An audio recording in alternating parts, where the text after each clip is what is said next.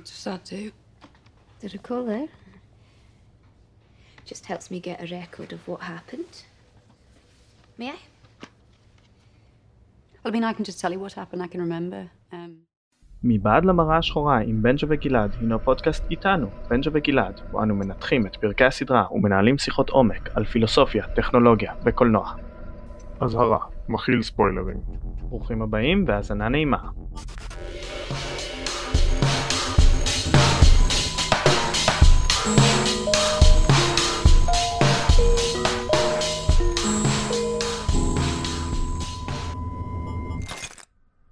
שלום שלום שלום וברוכים הבאים למבעד למראה השחורה, אני בנג'ה, בוגר תואר שני במדעי המוח וחובב קולנוע, אני גלעד, סטודנט לתואר שני במתמטיקה וחובב פילוסופיה. והיום אנחנו הולכים לדבר על הפרק השלישי של העונה הרביעית, Crocodile, בעברית קרוקודיל, תרגום מאוד אה, מקורי. אמ, גלעד, האם אתה תוכל להזכיר לנו מה היה בפרק? כן. סוכנת ביטוח חוקרת תאונה קלה באמצעות זכרן, מכשיר המקליט את זיכרונותיהם של האנשים, אך למאיה, אחת מהעדים לתאונה הזו, יש זיכרונות שהיא מוכרחה להסתיר. 15 שנים לפני כן, מאיה והחבר שלה רוב ביצעו תאונת פגע וברח, וכאשר רוב מתחרט ורוצה להתוודות, מאיה נאלצת לבצע סדרת מעשי רצח כדי לכסות את עקבותיה. תודה רבה, פרק ממש uh, לרוחי. Uh, אני רוצה להתחיל עם הציונים. אני אגלה שאני נותן לו 8 נקודות מתוך 10, מה איתך? אני אתן לו 9 מ-10. וואו, יופי, אני שמח שגם אתה אהבת. Uh, אפשר לנחש שאהבת את הנופים. נכון, יפה. מאוד אהבתי את הנופים, זה אחד הפרקים, אני חושב, הכי יפים, אולי הפרק הכי יפה, חוץ מקליסטר שאמרתי, אבל קליסטר זה פרק לא...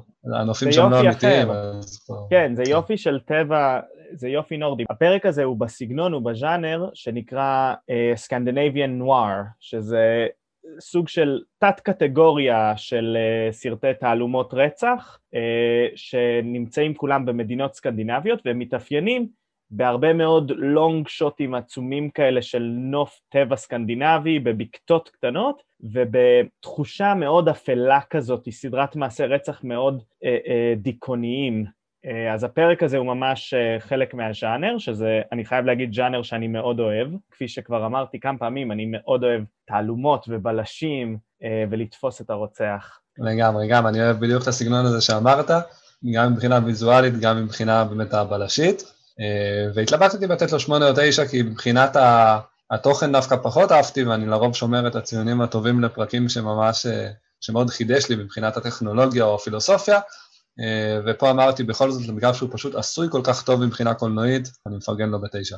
כן, הבנתי. האמת שיפה שאתה מזכיר את הטכנולוגיה, כי אחת הסיבות שאני לא מפרגן לו זה כי לא כל כך הבנתי את הטכנולוגיה, את הזכרן הזה. אז אני אשמח שנדבר בהמשך מה אתה הבנת עליו, מה הוא בדיוק עושה, איך הוא פועל. אה, אוקיי, אה, אני רוצה לומר שמה שבאמת פחות אהבתי פה זה פשוט בגלל שכבר היה לנו פרק עם, עם זיכרונות, כן? בתולדות חייך, entire history of you. שהוא הפרק, הפרק היחיד ששנינו נתנו לו עד כה עשר נקודות. כן, כן, זה הפרק שקיבל את הציון הכי גבוה בפודקאסט. אז כן, אז בגלל שזה באמת כבר הזכיר לי את זה, אז, אז זה פחות, אה, כן, זה פחות טלטל אותי, אבל כמובן שאם לא הייתי רואה את הפרק ההוא, אז הפרק הזה כן היה, הקונספט היה מאוד מגניב. לגמרי. אה, אני כן אומר שאני ראיתי אותו שוב, כן, אנחנו שנינו רואים את הפרקים לפני הפודקאסט בדרך כלל, אה, אבל לפעמים אני מסתמך על זה שראיתי אותו כבר לפני איזה חודש, חודשיים, אה, והפעם אמרתי, אני רואה אותו ממש רגע לפני שאנחנו מקליטים, כי אתה יודע אחרי זה הזיכרונות שלנו סובייקטיביים, יכולים לשבש, מצוין. אמרתי, אני רואה אותו ברגע האחרון. מעולה, מצוין. טוב, אז נתחיל עם הפרק, עם הסצנות הראשונות. כן, אני רוצה לומר רגע עוד בהקדמה אוקיי. כמה מילים. אה, אחת של הגיבורה קוראים מיה נולן, אה, אני לא יודע אם זה בכוונה, אבל זה נראה לי מגניב, אולי זה מחווה לכריסטופר נולן, במאי ששנינו אוהבים. יכול להיות. ושתיים, שזה אחד הפרקים, אם לא ה, שהיה הכי קשה לצפייה לדעתי בכל הסדרה. גם אני חושב, זה היה פרק מאוד... באמת פרק מזעזע. כן, בעצם יש סדרה של מעשי רצח אה, על ידי רוצחת מאוד שגרתית למראה, ואנחנו נדבר על הדמות של מיה, אה, והיא רוצחת הרבה אנשים תמימים, די חפים מפשע לרוב, כן, עד, עד לבסוף אמר שהיא גם, אה, שזה נהיה עוד יותר מזעזע, אז אני מסכים איתך לגמרי. לגמרי, כולם היו חפים מפשע לגמרי. אה, רוב אולי לא היה חף מפשע. אה, אוקיי, אבל... אה, בסדר. לא הגיע לו למות נראה לי, בטח לא, לא בוודאי בסיטואציה ההיא. והאחרים אבל באמת היו לגמרי, הם פשוט ראו יותר מדי, כן? כמו האיש הידע יותר מדי של איצקוק. בדיוק, כן, בדיוק. שזה, טוב, זה קשור כבר לאלמנט הפילוסופי של אה, הפרק, אני חושב, שהקשר בין אה, עדות וידע ומתי מותר להסתיר את הידע שלך ומתי אתה חייב לחשוף אה, וכולי, שאנחנו כמובן נדבר עליו. אבל רגע שנייה לפני, אני רק אגיד שאני שאלתי את עצמי למה קוראים לפרק קרוקודיל, אה, ולא היה לי טובה. תשובה. כן, לא היה לי תשובה, והסתכלתי באינטרנט והתשובה די מאפנה. בגרסה טיוטה של הפרק היה בכלל אמור להיות טיול באמזון, וקרוקודיל היה אמור לתקוף את אחת הדמויות, אה, ואז אחרי שהקרוקודיל תקף את הדמות, אז כל החוויה שלה שונה, כי היא פתאום מפחד מקרוקודילים בכל מקום. אה, ואז השם נתקע, אפילו ששינו את הטיוטה לגמרי, ואני חושב שזה איזשהו משל לזה שלכל אחד יש חוויה אישית אה, משלו, שמעוצבת על ידי האירועים שקורים לו, ורואים את העולם קצת אחרת. כאילו אם קרוקודיל תקף אותך, אתה באמת תסתכל על העולם כמסוכן מקרוקודילים, יותר מאשר אם קרוקודיל לא תקף אותך. אני חושב שזה שם די חלש, אני חושב שהיו יכולים למצוא שם יותר מתאים לפרק. אה, אין ספק, אבל זה מעניין מה שאתה אומר, כי לכאורה זה, זה בכלל לא קשור לפרק עכשיו, אה, ואולי זה קצת מראה את זה, איך, איך העבר שולט בהווה ובעתיד שלנו. אה, בר- ואני חושב שגם קרוקודיל, אה, שזה יכול להיות סתם פרשנות שלי, אבל באמת, א', חיה טורפת, נכון. כן, ויש לנו פה קצת אה, זה בפרק, וגם אה, יש את הביטוי הזה של דמעות תנין, ואנחנו נכון. רואים את ה- הגיבורה שלנו רוצחת ובוכה הרבה לאורך הפרק, אפילו שאני חושב שאלה דמעות אותנטיות מאוד. זהו, דמעות תנין בעצם בביטוי זה, זה בן אדם שמתחזה לבוכה, אבל הוא לא באמת בוכה, נכון? הוא לא. באמת עצוב. לא, אני חושב שמיה באמת עצובה, באמת אה, יש לה אמוציות שמה.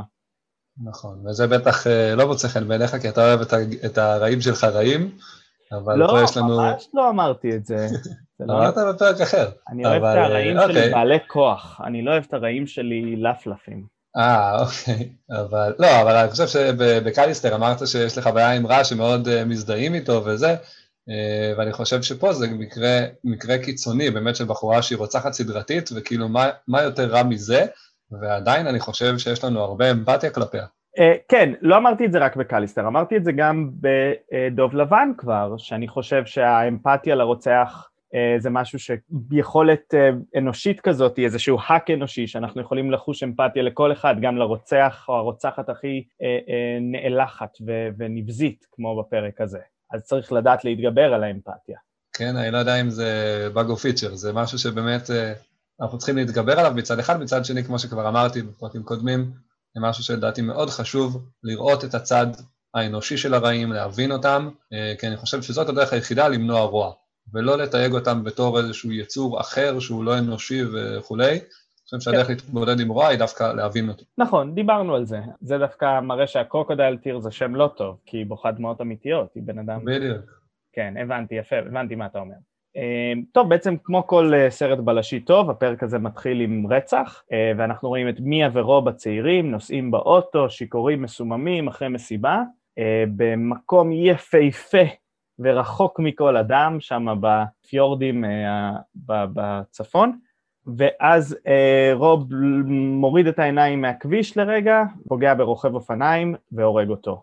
אה, ובעצם מיה ורוב מחליטים להיפטר מהגופה ולהעלים ראיות ולברוח, אה, כי הם יודעים שהאלטרנטיבה כמובן זה להיכנס לכלא לעשרות שנים או מה שזה לא יהיה על רצח ונהיגה בשכרות וכולי. ראוי לציין באמת שלרוב זה נקרא גרימת מוות ברשלנות, אבל אני דווקא שמח שקראת לזה רצח, כי אני חושב שבאמת למרות שלא הייתה פה כוונה לרצוח, אנחנו יודעים שברגע שבן אדם עולה על הכביש במצב שהוא יודע שהוא לא יכול לנהוג, זה ממש גובל ברצח. אה, ואז בעצם 15 שנה לאחר מכן, מיה אדריכלית מצליחה, מזמינים אותה לעיר לשאת איזה נאום, יש לה כבר משפחה וילד, ורוב מגיע לבית מלון, ורוב מודה, הוא אומר לה שהוא הולך לכתוב מכתב לאשתו של הרוכב אופניים, מכתב אנונימי, ולהתוודות על מה שהם עשו.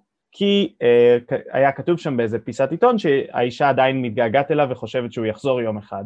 או, אז זהו, היא לא הבינה למה בכלל לשלוף את השלד מהארון, ואז אנחנו מבינים שיש פה, כן, זה לא שזה סיפור שהיה ונגמר, יש פה אישה שעדיין מחכה. נכון, ויש עוד קטע שאני לא יודע אם קלטת, שרוב הצטרף לאלכוהוליקס אנונימוס, שזה קבוצת גמילה מאלכוהול, והקבוצת גמילה הזאת, אחד מהשלבים שלהם של הגמילה זה שהם צריכים לכפר על אה, דברים שהם עשו בעבר ולבקש סליחה. אה, אז הוא פתאום מרגיש צורך לכפר על המעשה הכי נוראי שהוא עשה בחיים, כן? מעשה שבטח מטלטל אותם, וכמו שהם אומרים, הם חושבים על זה כנראה כל יום או משהו כזה, כן? זה לא, כן. לא משהו של מה בכך. מיה כמובן אה, יודעת שזה אה, יהרוס לה את כל החיים, או עלול, כן, ואנחנו יודעים שמכתב אנונימי שכזה ממש לא כל כך קשה לבלשים היום לגלות מי כתב אותו וכל מיני forensic linguistics וכאלה, אז מיה בצדק מנסה לשכנע אותו לא לעשות את זה, תוך כדי שהם משתכנעים, רבים שם, מגיע לקטטה, מיה מכה לו בראש ורוב מת. אה, בעצם יש כאן שוב רצח, אה, שוב אה, שלא בכוונה לדעתי. אני חושב שמאוד בכוונה. היא לא דוחפת אותו לרצפה ואחרי זה גם חונקת אותו עד שהוא, עד שהוא מת, כי היא מנסה להשתיק אותו לנצח, זה נראה לי ברור. הכוונה שלי הייתה שהיא לא התכוונה להרוג אותו מלכתחילה, היא רק כזה אה, נכון. נכנסה לפאניקה ברגע שהוא אמר שהוא הולך לספר ודברים התגלגלו לזה. נכון, אני חושב שהיא לא התכוונה. אה, אני חושב שגם בפעם הבאה שרצחתי לא תכננה את זה, אבל היא כן מבינה באותו רגע שאין לה ברירה, ויש לה הרבה מה להפסיד בניגוד אליו אולי. כן. ו- ואז היא מחליטה באותו רגע שזה מה שצריך לעשות. וזה בעצם ממחיש לנו, אני חושב, אה, מוטיב שנראה שוב בהמשך הפרק של מדרון חלקלק. אה, מהרגע שקיבלת החלטה באיזושהי צומת אה, ללכת לכיוון מסוים, סוג של חייבת את עצמך להמשיך בכיוון הזה ולהיות יותר ויותר קיצוני, ובעצם אם ההרג הראשון היה ממש ברשלנות בנהיגה והרצח של רוב... וגם לא היה היא. וגם לא היה היא, רוב נהג, וגם הרצח ולא היה לה עוד את המעמד שלה והמשפחה והכל, עכשיו היא ממש אישה חדשה, כאילו מכובדת, כן. והרצח הראשון פה הוא מאוד מפתיע. כן, אני חושב שהיא שמה את עצמה במסלול שבו היא סוג של כובלת את עצמה כדי לכסות על העכבות שוב ושוב, היא רק תצטרך לעשות דברים יותר ויותר מזעזעים. זאת אומרת, היא צעדה לעבר המדרון החלקלק. לגמרי, וזה מתקשר לנו לפרק. של השאלה פדנס, שדיברנו על העלות שקועה. בדיוק. ספציפית פה אני חושב שהעלות כאילו מטורפת, זה, זה רצח כפול כרגע, כאילו זה לפחות יאשימו אותה על הרצח של רוב וגם על ההסתרה של הפקע וברח, זה לפחות, לא יודע, 20 שנה בכלא, אני לא יודע איך זה עובד. אז העלות מטורפת. אמ, ומה שחשוב להזכיר כמובן זה שמשהו שנראה לנו מאוד אזוטרי, תוך כדי הריב עם רוב, היא מציצה מעבר לחלון ורואה איזה מכונית אה, פיצה אוטונומית פוגעת באדם. זה לא חשוב. כן, לא היה נראה לנו חשוב בכלל, אבל אה, כמו שאנחנו יודעים, כל פרט הוא יהיה חשוב אחר כך. אני חושב שבפרק הזה יש באמת אה, כמה טכנולוגיות מאוד מעניינות, אבל אין ספק שהטכנולוגיה, ההמצאה הכי חשובה בפרק הזה זה משאית הפיצה. איזה דבר. אוקיי. אתה יודע שזה אמיתי, יש כאלה. כן? אה, אני חושב שפיצה האט, לא זוכר, אחת החברות הגדולות, הודיעו שהם הוציאו רכבים כאלה. יוציאו בעתיד, הם. עובדים על זה. אה, טוב, ואז בעצם אנחנו רואים את, רואים את החוקרת של הסוכנות ביטוח, והאמת שרק רציתי להגיד שעד השלב הזה מאוד נהניתי כמובן, זה גם כזה מותח, ואיך אה, מיה נפטרת מהגופה וזה, אבל כזה אמרתי לעצמי, למה זה מראה שחורה? מה, בגלל שהמשאית אוטונומית? מה, כאילו, מה, מה הטכנולוגיה פה? אה, ובעצם אה, החוקרת מראיינת את מי שנפצע מהמשאית פיצה הזאת, והוא נגן, והוא יעשה תביעת ביטוח די רצינית, אה, אלא מה, שכדי אה, לשחזר את האירוע ולוודא שהמשאית באמת נגע, נהגה במהירות מופרזת והייתה שם ממש רשלנות ופגיעה, אה, צריך עדויות, והיא אוספת את העדויות באמצעות מכשיר שנקרא זכרן. והמכשיר הזה מחברים כזה צ'יפ קטן לרקה, ואז המכשיר מקליט את הזיכרונות של המרואיין, ואני אומר את זה בצורה כזאת כי אני לא כל כך הבנתי מה המכשיר עושה, ואני אשמח שאתה תעזור לי להבין מה, מה הוא עושה בדיוק. אוקיי, אז המכשיר, היא בעצם מחברת לאנשים את, ה, את המכשיר הזה, ואז הם צריכים להיזכר במה שהם ראו, היא גם עוזרת להם בעזרת אה, ריחות ומוזיקה, אה, שיכניסו אותם לסיטואציה, כי אנחנו יודעים שהחושים מאוד משפיעים על הזיכרון. נכון, אה, בעיקר חוש היא הריח. ואז היא פשוט רואה על המסך את מה שהם נזכרים בו אה, בזמן אמת. אני מניח שהיא גם מחליטה את זה, אבל פשוט רואה את מה שהם נזכרים בזמן אמת, והיא גם מציינת שהזיכרונות האלה הם באמת סובייקטיביים, וכן, וזה איך שהבן אדם חווה, וזה גם יכול להיות שהוא לא זוכר כל כך טוב, ולכן צריך לאסוף עדויות מכמה אנשים כדי ליצור תמונה שלמה. כלומר, זה לא כמו הזיכרונות בפרק תולדות חייך, שהם היו באמת כמו מצלמה, נכון. אלא פה זה זיכרונות כמו שהאדם חווה אותם, ואנחנו יודעים שהזיכרון שלנו יכול לתעתע. שזה כמו כל זיכרון, כמו שאני לצורך העניין, אם אצטרך לתת עדות מחר, ידוע, יש מחקרים פסיכולוגיים, ספרות עצומה, שהזיכרונות שלי מתעתעים ושגויים, ואפשר לשתול כל מיני דברים די בקלות. עכשיו, השאלה שלי היא כזאתי, מה אם האדם בזמן שהוא כביכול זוכר, הוא לא זוכר, אלא הוא מרמה והוא מדמיין סצנה שהוא לא היה בה? מה המכשיר יקליט? המכשיר רואה את מה שהוא חושב עליו. אוקיי, אה, הנה, יפה. ובאמת, ובאמת מיה מנסה לרמות ב, כן, ברגע שזה מגיע אליה, אבל היא לא מצליחה, בגלל שאנחנו לא בדיוק אה, שולטים במוח שלנו ברמה הזאת. ויותר מזה, ברגע שהיא אומרת לעצמה, כן, אל תחשבי על פיל לבן, אז היא כמובן חושבת על פיל לבן. נכון. אה, בדיוק על מה שהיא מנסה להסתיר. נכון. אז אני לא חושב שאפשר לרמות פה כל כך. לא, קודם כל הבהרת לי שלדעתך המכשיר הזה הוא לא פוליגרף. זאת אומרת, אם אתה מנסה לשקר פוליגרף, אז הלחץ דם שלך עולה והזיעה וכל מיני שינויים קטנים כאלה, ומזהים שמדובר בשקר. זאת אומרת, כדי לעבור מבחן פוליגרף צריך להיות או בשליטה עצמית מאוד מאוד מאוד מאוד מאוד מאוד טובה, שלוקח שנים להתאמן, או באמת להאמין שמה שאתה אומר זה אמת. פה אתה אומר, הזכרן הזה הוא רק מקליט את מה שאתה מעלה על הדעת, אה, את מה שעובר לך בחוויה הסובייקטיבית כרגע, אני קורא לזה קצת בדמיון, למרות שכמובן גם גם אם זה אמיתי, גם אם זה זיכרון, זה כזה, אתה מצייר את זה בעיני רוחך, כמו שאומרים בפילוסופיה. נכון. אז בעצם, מה, מה זה עדיף על מתן עדות סתם? כאילו, איפה הבונוס פה? אוקיי, okay, אז קודם כל אני אומר, אני שומע פה איזשהו צליל של אה, אפשר לרמות, גם בפוליגרף באמת, אפשר לרמות, אולי לא ברמה המעשית, זה מאוד קשה, אבל ברמה העקרונית, אם, כן, הפוליגרף לא, זה לא מכונת אמת. זה לא מכונת אמת, אלא זה מכונה שבוחנת את התפיסה שלך, את האמת, אוקיי? כלומר, יכול להיות שאתה תשקר, אבל בגלל שאתה באמת מאמין במה שאתה אומר, המכונה תראה כאילו זה אמת, אוקיי? אז ברור, ברור. איך לומר את זה. וגם פה, יכול להיות שזכרת משהו שהוא לא קרה בכלל, או לא יודע מה, וכן, ו- וזה יהיה עדות אמינה, אה, וזה אכן בעייתי, ולכן באמת צריך להצליב עדויות וכולי, אבל לשאלתך למה, במה זה שונה פשוט מלתת עדות, זה בדיוק מה שקורה עם מיה, אוקיי? מיה אומרת לה, כי יש לה מה להסתיר, היא אומרת לה, אני, אני אספר לך, אני זוכרת. ואז היא שואלת אותה, אוקיי, באיזה מהירות הרכב נסע? ואז היא לא בדיוק יודעת להגיד לה, אוקיי? אבל ברגע שאתה רואה את זה, את הזיכרון, אז אתה יכול להעריך את המהירות, אוקיי? אבל האדם עצמו לא יכול, לא, לא כל כך יודע להגיד את זה. כלומר, יש דברים, כן, שאנחנו זוכרים אותם מבחינה ויזואלית, אבל אנחנו לא יכולים בדיוק לתאר אותם בצורה טובה מילולית.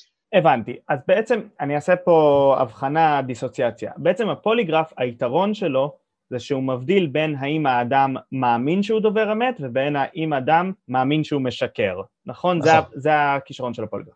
אתה אומר שלזכרן אין שום רגישות לזה. זאת אומרת, בן אדם שמאמין שהוא משקר ומעלה כל מיני פנטזיות שלא קרו, הזכרן יקליט כרגיל. אלא מה היתרון של הזכרן? הזכרן מקליט את הזיכרון הסנסורי, הוויזואלי והאודיטורי אה, בלי צורך לתרגם אותו למילים. אה, בדיוק. אז באמת אפשר לעשות אנליזות על הוויזואליזציה, אנליזות על הכל. לדוגמה, קשה מאוד לתאר צליל ששמעת, איזה פיץ' הוא היה ואיזה זה, אבל אם אתה יכול להקליט את הפיץ', אז אפשר להצליב את זה עם הקלטה אחרת וכולי. נכון, וגם פנים של בן אדם, אוקיי? וזה מאוד רלוונטי בפרק הזה, כי... אבל פנים של בן אדם אנחנו תמיד עושים עם ציור קלסטרון כזה, יש אנשים מומחים במשטרה שיודעים לעשות קלסטרון, שאתה מתאר לו את הבן אדם לאט לאט ואומר זה נראה ככה, זה נראה ככה, וככה תופסים אה, עבריינים כן, כבר מאות שנים. אני לא מספיק מכיר, אבל זה נשמע לי מאוד קשה. לתאר פנים, ובטח לא ברמה שאתה, האדם הפרטי, יכול לעשות את זה, אולי באמת על ידי אנשים מומחים, אבל אה, לא. אתה, אתה יכול לתאר במילים, או אפילו בציור. לא, הוא מצייר אני... לך תוך כדי, ואתה אומר לו, לא, העיניים היו קצת יותר עגולות, העיניים היו קצת פחות, תרים קצת את הגבות, תשנה, והוא עושה לך כל מיני אופציות, עד שמגיע להצלבה עם התמונה הוויזואלית שעונה, שעולה בעיני רוחך. בסדר, אני אומר, אבל קודם כל זה לא משהו שאתה יכול פשוט לתאר. אם אתה עכשיו תנסה לתאר לי במילים איך מישהו נראה, אני לא אבין בחיים מי זה. אה, גם אם אני מכיר אותו. א', לא נכון, כי עובדה שככה עובדים, ככה תופסים עבריינים, על ידי תיאור. לא, אז אני אומר, זה לא רק, זה לא רק תיאור מילולי, אלא, אתה אומר, יש פה גם ציור. להסביר במילים, אני חושב שזה נושא מאוד מעניין, אתה לא יכול, כן, לכן אנחנו אומרים שתמונה אחת שווה אלף מילים, אתה לא יכול להעביר תמונה במילים, גם אם תנסה הרבה מאוד, אתה חייב באמת לצייר או משהו כזה בשביל שזה ויזואלי, ואני גם אומר, גם האדם הרגיל לא יכול לצייר לדעתי ברמה הזאת, בשביל זה באמת יש את המומחים במשטרה. לא, סבבה, עם זה אני מסכים. מה שהיה חשוב לי לוודא זה שהזכרן הזה הוא לא יודע להבדיל במוח לדוגמה אם אתה משדר משהו ממרכז הזיכרונות ששמורים אצלך או אם אתה משדר משהו ממרכז הדמיונות לצורך העניין. כמובן שהמוח לא עובד ככה. אז זהו, אני לא יודע, אני חושב ש... כאילו לא, אני לא חושב שיש תשובה בפרק, בסופו של דבר מה שאנחנו רואים זה שמה שהבן אדם חושב עליו זה מה שהמכשיר רואה, אה, רק שכן, לרוב, לרוב באמת מדובר בזיכרונות, גם כשהיא נזכרת בדברים מלפני 15 שנה זה עדיין זיכרונות, אז קשה לי לענות לך כי, לא, כי לא רואים שם שהיא חושבת על משהו מעבר לזיכרונות. Uh, כן, אני מבין, אני פשוט חושב שזה, כאילו, זה, זה כתיבה קצת מבלבלת, כי אם המכשיר לא רגיש להאם זה זיכרון או דמיון, האם הבן אדם מנסה להיזכר או האם הבן אדם מנסה לפנטז, אז כל דבר שהמכשיר מראה, כאילו, חשוד לי כפנטזיה. יכול להיות, אני באמת לא יודע, אני כן חושב שהם מנסים לעשות הכל כדי לגרום לך להיזכר, וגם היא המשתמשת בזה בהמשך, היא ממש, כשהיא רוצה להוציא מידע מהחוקרת, אז היא אומרת לה כאילו, כן, מישהו ראה אותך או משהו כזה, בגלל שהיא יודעת שברגע שהיא תשאל את זה, אז היא תיזכר. אנחנו לא יכולים כן. שלא. ברגע שמשהו מזכיר לנו, אנחנו לא יכולים שלא להיזכר. נכון. למה זה מסוכן בעיניי? סליחה שאני קצת עובר נושא. זה בגלל שכפי שאמרת, דוגמה עם הפיל הלבן, זה ברגע שגם נוטעים לך אסוציאציה ויזואלית, אתה לא יכול שלא לחשוב על זה. אה, ולכן המשטרה יכולה בכיף להטמין ככה ראיות ועדויות שקר והכול, אה, להגיד לנחקר, אל תחשוב על זה שאיך רצחת אותו. אבל כמובן שדבר ראשון שאני אדמיין זה, זה פנטזיה של איך רצחתי, אפילו אם כמו, לא רצחתי בכלל, ואז יהיה להם הקלטה של הפנטזיה הזאת, ואני חושב שזה מאוד מפוקפק, אני חושב שזה לא, לא אמין, אני חושב ש... לא יודע, יש לי בעיה עם הטכנולוגיה הזאת. כן, טוב, נראה לי שהם לא חשבו על זה, אבל uh, אני, אני מבין אותך. Uh, מה שאני חשבתי זה שאתה בטח לא אהבת את החדירה הגסה לפרטיות. או, או, הדלקת אותי, ממש אה, זה. כן, ממש לא אהבתי. מה שקורה בעצם זה שהחוקרת היא מוצאת את מי זאת האישה ונוסעת אליה, וזאת מיה שלנו, אה, ואז מיה לא רוצה לתת עדות, אומרת לחוקרת, לא, אני עסוקה כרגע, תעזבי אותי. והחוקרת אומרת לה, חובה לתת עדות משפטית. מלפני שנה, החוק, זה חוק חדש. לפני שנה, חוק חדש. וזה עצבן אותי, בגלל שבארצות הברית יש לנו את התיקון החמישי לחוקה, the fifth, שהוא אומר, כל, לכל בן אדם יש זכות לשתוק ולא לתת עדות אם הוא לא רוצה, אה, וזה לא יפליל אותו. זאת אומרת, אתה לא יכול להפליל אדם שהוא עשה משהו על סמך זה שהוא שותק. כי אני חושב שיש פה הגנה קריטית על חופש הפרט, אה, החופש הכי חשוב שלנו, החופש לשמור את החיי הפרט והסודיות שלנו לעצמנו, ומותר לבן אדם לשתוק, לא משנה לאיזה סיבה. אם הוא מתבייש, אם הוא רוצה לכסות על העקבות שלו שהוא עשה מעשה פלילי, כל דבר. אה, ואני חושב שזו זכות מאוד מאוד יסודית, וממש הזדעזעתי ממדינה שמכריחה את האנשים שלה לאפשר לאנשים זרים ולסוכני מדינה, לא במקרה שלנו, אבל במקרה אחר, אה, שמי יודע כמה הם אה, מושחתים או לא, לחדור להם לחופש הפרט ולהשתמש בזיכרונות שלהם. אתה מדבר גם במקרה שבלי העדות הזאת הצדק לא ייעשה, כן? כן, כי אני לא, כי אני מעדיף זה, זה, חישוב, זה חישוב על קבוצה, זה חישוב על קבוצה, אני מעדיף שבמקרים נקודתיים הצדק לא יעשה בגלל שעד ראייה מסוים יחליט לשתוק מאשר שבמקרים על כל הקבוצה אנחנו נכריח כל בן אדם תמיד לדבר. זאת אומרת, יש כאן סוג של מטה צדק שהוא, יש לאנשים זכויות לפרטיות, חופש הפרט, חופש הביטוי אה, ודברים כאלה, וזה חלק מזה. ואני חושב שלקח לאנושות המון המון שנים כדי להגיע להבנה שהדברים האלה חשובים, אה, וזהו, נראה לי שהם חשובים. אה, אני אציין שבישראל החוק אומר שאם בית משפט זימן אותך להעיד, אתה חייב להעיד. אתה חייב לתת עדות או שאתה חייב להופיע בבית משפט ומותר לך להגיד אני שותק? זה שני דברים שונים. לא, אני חושב שאתה חייב להעיד.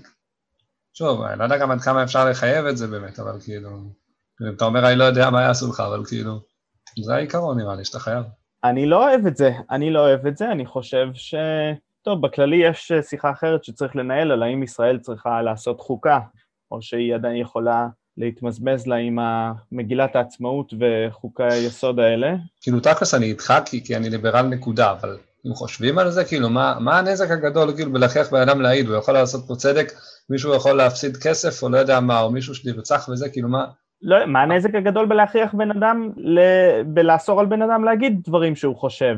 אם הדברים האלה, אתה יודע, לא לפי רוח הקו. כאילו, זה חופש הביטוי וחופש הפרט, זה הכל משולב בעיניי. אתה רוצה לומר שזה ערך טרמינלי? כי אני... לא, כי, כי ברור שמבחינת התועלת, כאילו, מה, זה נהנה וזה אינו חסר, כאילו, מה, מה אתה מפסיד מזה שאתה נותן עדות? חופש uh, המחשבה uh, והפרט זה, זה היכל קדוש, uh, והוא כמובן מתחבר לחופש הביטוי, וחופש הביטוי כולל גם את החופש לא להתבטא אם לא בא לי, זה העניין העקרוני, הפילוסופי בעולם אידיאלי וכולי, אני עדיין אגיד שאני בעד לא להכריח אף בן אדם לדבר כשהוא לא רוצה, או להשתיק בן אדם כשהוא רוצה לדבר וכולי. אה, בעולם שלנו, שבו אנחנו יודעים, יש כל כך הרבה מקרים, עורכי דין מתוחכמים וחוקרי משטרה מתוחכמים משתמשים במילים שלך כדי להפליל אותך, כדי uh, לעשות לך משחקים, הם כל כך הרבה יותר חכמים ממך וכל כך יודעים את הטריקים של החקירה והכל, אני חושב שיש כזה סיכון שיהיה חוסר צדק על ידם, אני לא סומך עליהם להיות uh, סוכנים הוגנים, uh, שאני חייב לשמר את היכולות הפרטיות שלי עם, uh, עם חוק חוקתי שכזה. Yeah. טוב, ואז בעצם באמת החוקרת מראיינת את מיה, מיה מנסה לעשות תרגילים כדי שלא ייפלט לה זיכרונות שהיא מנסה להסתיר תוך כדי. אז לפני שאנחנו מדברים על זה, אני רק רוצה להגיד שמיה אכן ראתה את המשאית פיצה הזאת פוגעת בבן אדם, החוקרת ביטוח מאוד מבסוטה, וגם אפשר לחשב את המהירות שהמכונית נסעה בדיוק לפי הדמיון הוויזואלי של מיה. רציתי לשאול אותך, כמה אתה חושב שזה עדות קבילה? כי כדי לחשב מהירות צריך שזה, שהזיכרון יתנגן במהירות, בדיוק אותה מהירות שזה קרה, ואני חושב הרבה פעמים, לא יודע, זיכרונות מתנגנים לנו קצת יותר מהר, אולי קצת יותר לאט, אנחנו יודעים שתפיסה זה משהו, תפיסת זמן גם, זה משהו מאוד סובייקטיבי. אני אפתיע אותך ואני אומר שאני חושב שהעדות הזאת צריכה להיות יותר קבילה מהעדויות הרגילות שיש לנו היום, וזה רלוונטי לשני הדברים שאמרת. קודם כל, לעניין זה שאנשים יכולים אה, לתחמן וזה, גם היום אנשים יכולים, אוקיי? כשהשופט שואל אותך, אה, או החוקר שואל אותך, העורך דין שואל אותך בבית משפט, כן, הוא מבקש ממך להעיד, אתה יכול להגיד מה שאתה רוצה. נכון. ואף אחד לא בודק אותך.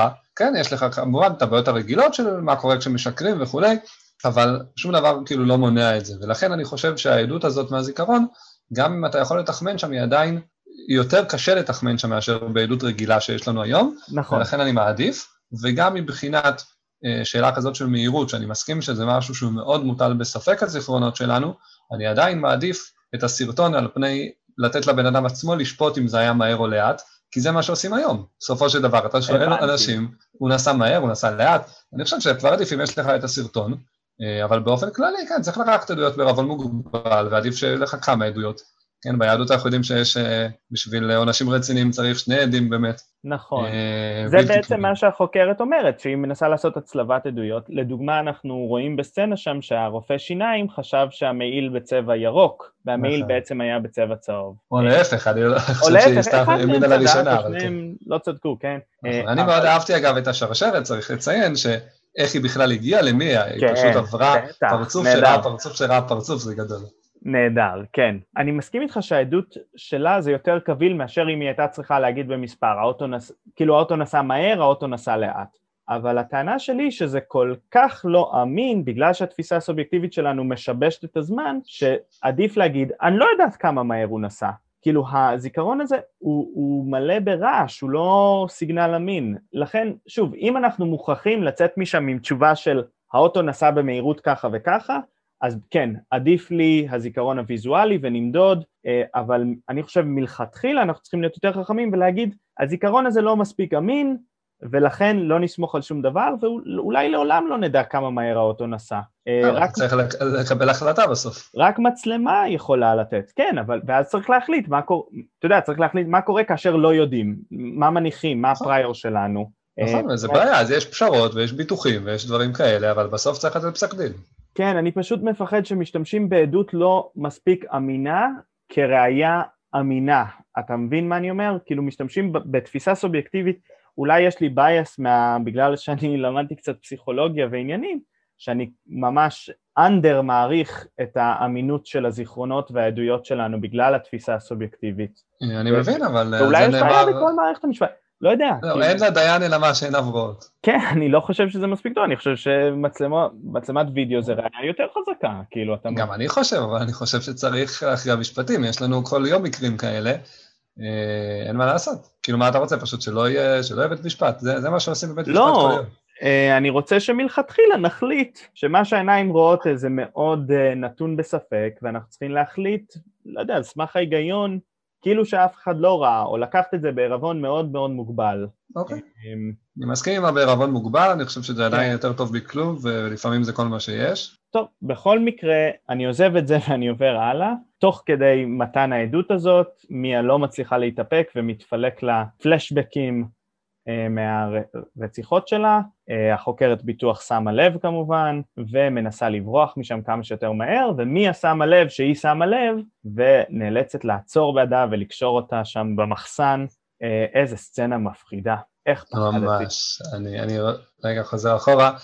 קודם כל, מלכתחילה החוקרת שלנו אה, מפחדת שמיה לא תרצה לדבר איתה בגלל הסרט פורנו, ואני חושב שזה נורא מצחיק, כי הסרט הזה, שאגב לא ראתה בכלל, זה רק היה תירוץ שהיא החביאה את הגופה, זה שטויות, זה פינאץ ליד מה שבאמת היא מנסה להסתיר, כן. אה, אבל זה מצחיק שהיא כאילו יודעת שהיא מנסה להסתיר משהו, אה, וכמובן שהיא רואה מה באמת היא מסתירה, אז היא, היא מאוד יפה מנסה להסתיר את זה שהיא ראתה, כאילו לא אכפת לי, לא ראיתי כלום, אבל מיה מבינה שאין דבר כזה, והיא גם עושה חשבון מאוד uh, עצוב, אבל מאוד נכון לדעתי, שלא משנה מה היא תגיד לה, אין לה שום דרך לסמוך עליה שהיא לא תספר את זה.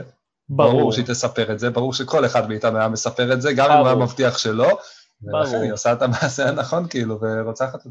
שזה שוב מתחבר לנו למוטיב של המדרון החלקלק. זה באמת מזעזע, ואנחנו רואים כמה היא לא רוצה לעשות את זה. כן, אני חושב שזאת השאלה, כן, יש פה, יש פה דילמה מוסרית, שכמובן לנו כצופים אין דילמה, ברור ש, כן, ש, שאסור לרצוח בשום מצב, אני חושב, אבל יש פה דילמה שעדיין אפשר להבין של חייך קודמים לחיי חברך, כן, מתי, כן, כמה אנחנו מוכנים להקריב את החיים שלנו בשביל אה, ערכים אחרים, כן, אנחנו מדברים פה באמת על עכשיו, זה גומר לה את החיים, היא נכנסת לכלא, היא מאבדת את העבודה, את המשפחה, זה באמת כאילו עד כמה היית מוכן להקריב בשביל כזה דבר. אני חושב שוב, אני חושב שהתשובה ברורה לנו שאנחנו, כן, שרצח זה באמת ייהרג ובל יעבור, ועדיין, אה, בוא, אני אגיד מה שאתה אומר במילים אחרות, אני, אנחנו ממש מבינים את המוטיבציה מאחורי מה שהיא עושה. היא כמו בדיוק. חיה כלואה, אתה יודע, גב אל הקיר, זה האופציה היחידה. פשוט אני, ועדיין, אין לי טיפת רחמים אליה, בגלל שהיא שמה את עצמה בסיטואציה הזאת, כן? יש מקרים שלפעמים אנשים אחרים שמו אותך בסיטואציה כזאת ואתה חייב לתקוף אותם כדי לברוח, כן? אתה חייב, לא יודע, לברוח מאיזה חבורה שחטפו אותך או משהו כזה, ועל זה אתה חייב ל- לרצוח אותם או משהו כזה. בסדר, שם ברור שאתה בסדר. פה זה אשמתה, היא החליטה לבחור בחיים הנוחים במקום לעשות את מה שצודק ומוסרי. אה, כן, אני מסכים, אני חושב ש...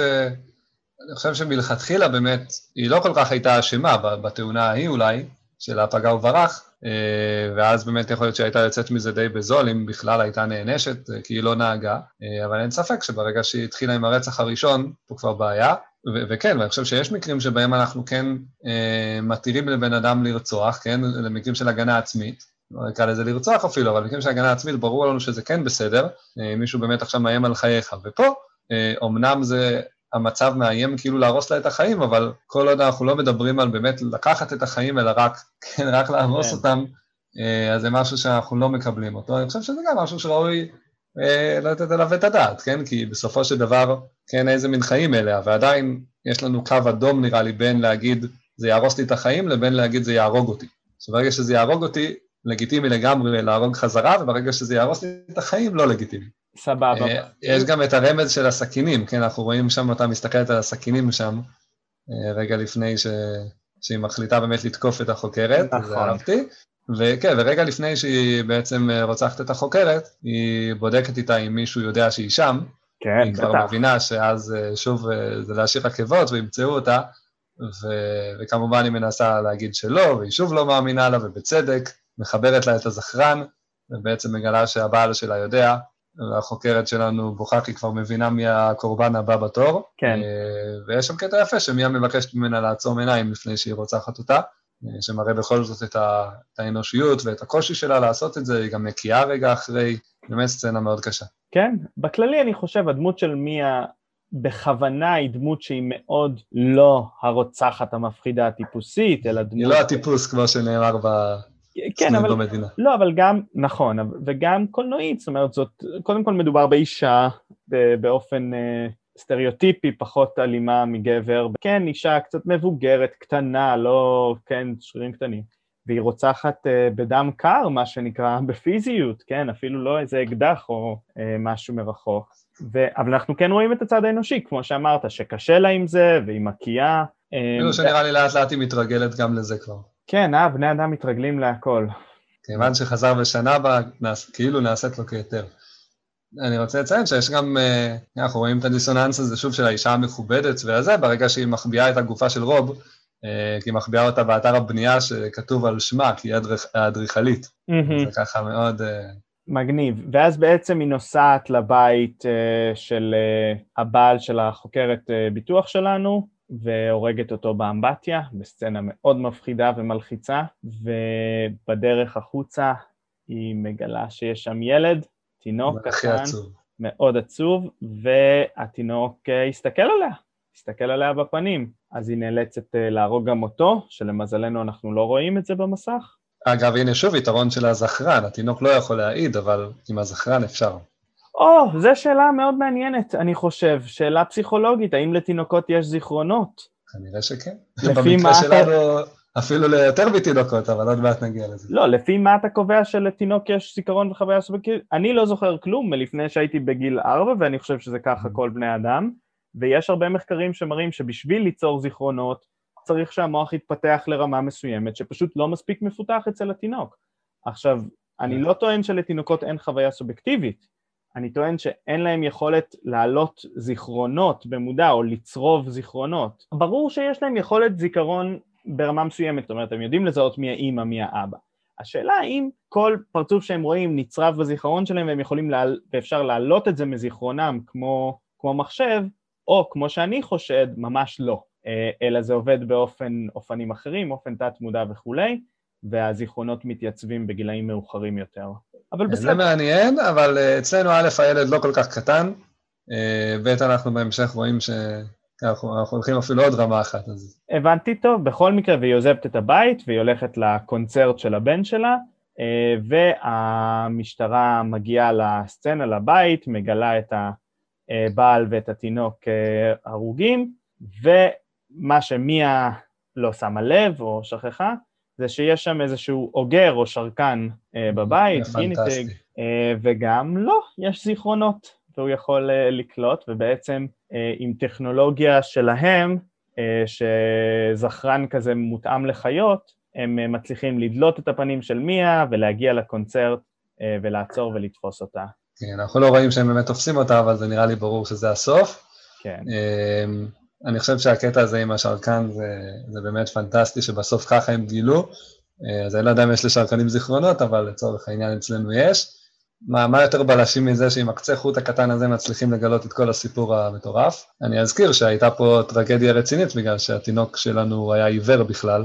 נכון, היא בעצם רצחה אותו סתם, היא לא ידעה שהוא אה, בכלל לא רואה אותה.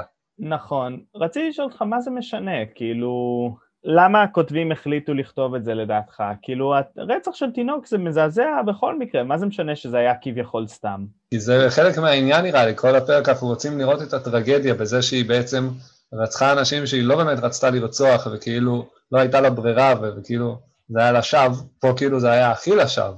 הבנתי, כאילו הם בעצם רצו להקצין את המסר שרצח... כן, כאילו הרצח הכי קשה שהיא עשתה בעצם, היא לא הייתה צריכה לעשות אותו, וזה שוב, זה מראה באיזשהו מקום את חוסר, ה, חוסר האונים שלה, את זה שהיא באמת, שהיא לא רצתה להגיע לשם, ופה, אה, ופה אני אזכיר באמת את, ה, את השיר ששרים שם הילדים בסוף, שזה נראה לי מאוד נחמד. מתוך אה, המחזמר של איך שזה הילד. מתחבר, הם שרים, כן, ה- הכיתה הזאת שם בצורה כזאת מאוד תמימה ואופטימית ועליזה והפוכה בדיוק מהמצב שלה.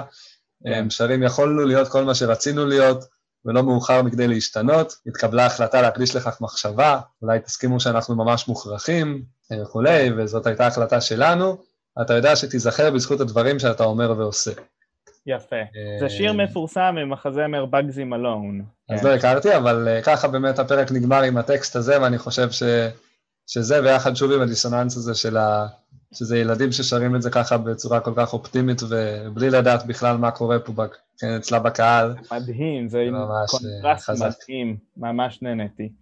אמ, סתם, פשוט, אני הרגשתי שזה שהתינוק עיוור זה כאילו, אתה יודע, אני כבר במילא כולי מכורבל ו- וסובל ומזועזע, ועכשיו כאילו בום, עוד בעיטה בבטן, כאילו, זה מה שהם סתם לסובב. את הסכין. לא-. אפשר היה גם בלי זה. זהו, אבל כן, אה, אני חושב שזו כתיבה מאוד מאוד יצירתית. אנחנו גם ראינו את השרקן הזה, שהבעל הביא את השרקן הזה מתנה. השרקן של צ'כוב. כן, ממש ככה, ואני כל כך אוהב את הדברים האלה.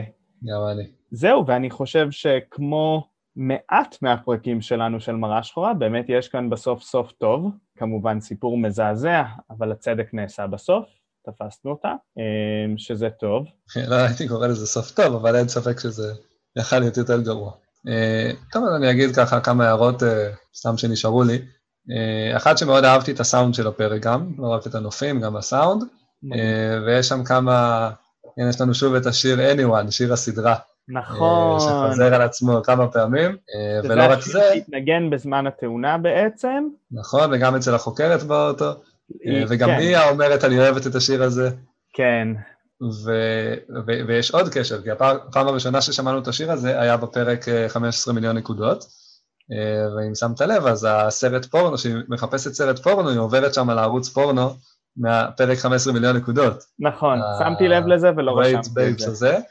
וגם יש שם קטע במלון, שהיא מנסה לקבל את השם של מיה שהייתה בחדר והוא לא מוכן לתת לה, הוא אומר אחרי התקרית עם השופט מהוטשוטס. אנחנו לא יודעים מה התקרית, אבל הוטשוטס זה שוב מהפרק ההוא. נכון. אז יש שם הרבה אזכורים לפרק, זה מעניין. כן, בכללי הם אוהבים לשים הרבה אזכורים לפרקים קודמים, זה איזשהו תחביב של היוצרים של הסדרה להכניס כמה שיותר. זאת אומרת, הם כבר, בנינו לעצמנו כבר, יש לנו כבר 15 פרקים שעברו, אז אנחנו, יש לנו קאנון גדול להזכר. כן, אז זהו, אז אמרנו שאין, לא צריך לראות את הסדרה לפי סדר הפרקים, אבל מי שרואה מרוויח בכל זאת ככה קריצות. בדיוק. עוד הערה שרציתי לומר, הזכיר לי פתאום כל העניינים פה עם הצפייה בזיכרונות, את הגיגית בהארי פוטר. או, וואו. יש לנו את מוטיב הארי פוטר בפודקאסט, אז זה ממש כמו הגיגית, שככה אתה יכול ממש להיכנס ולראות את, ה, את הזיכרונות. מדהים. ועוד נקודה קטנה זה שהיה לנו בפרק תכף אשוב בן אדם שכאילו נולד באמבטיה, ופה יש לנו בן אדם שמת באמבטיה. כן, הבעל, הרובוט, הוא נולד באמבטיה, פה הוא מת באמבטיה, אז סתם... איזה מצחיק. גם שמתי לב, וזהו, ורציתי באמת לסיים ככה בשני ביטויים. אחד זה שעבירה גוררת עבירה, שזה נראה לי ממש העניין של הפרק. אנחנו רואים איך כל פעם העבירה, הרצח גורם לה לרצוח עוד ועוד, והיא לא יכולה לצאת מהמעגל הזה, אז עדיף לא להתחיל עם זה. ודבר שני, לשקר אין רגליים. כן, אנחנו רואים שבסוף האמת יוצאת לאור. כן. טוב, אז נסיים כאן. איך הרגשת בסוף הפרק, גלעד? אז כמו שאמרתי, באמת פרק קשה, חזק, מאוד מותח, מאוד, מאוד אהבתי לראות אותו. גם אני, מזעזע, אבל תעלומה טובה, סדרת אירועים טובה, מותח מאוד. טוב, תודה רבה על השיחה, גלעד. תודה בנג'ה. ותודה לכם על ההאזנה. אנחנו נתראה בפרק הבא, הפרק הרביעי של העונה הרביעית, Hang the DJ.